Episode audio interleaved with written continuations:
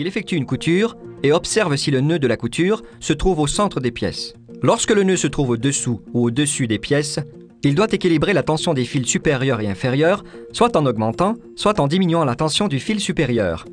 Il doit diminuer la tension du fil supérieur lorsque le nœud ressort sur le dessus de la pièce, comme dans cet exemple. Ensuite, il refait une couture et ajuste de nouveau, si nécessaire, la tension du fil supérieur jusqu'à ce que le nœud se fasse au milieu de la pièce.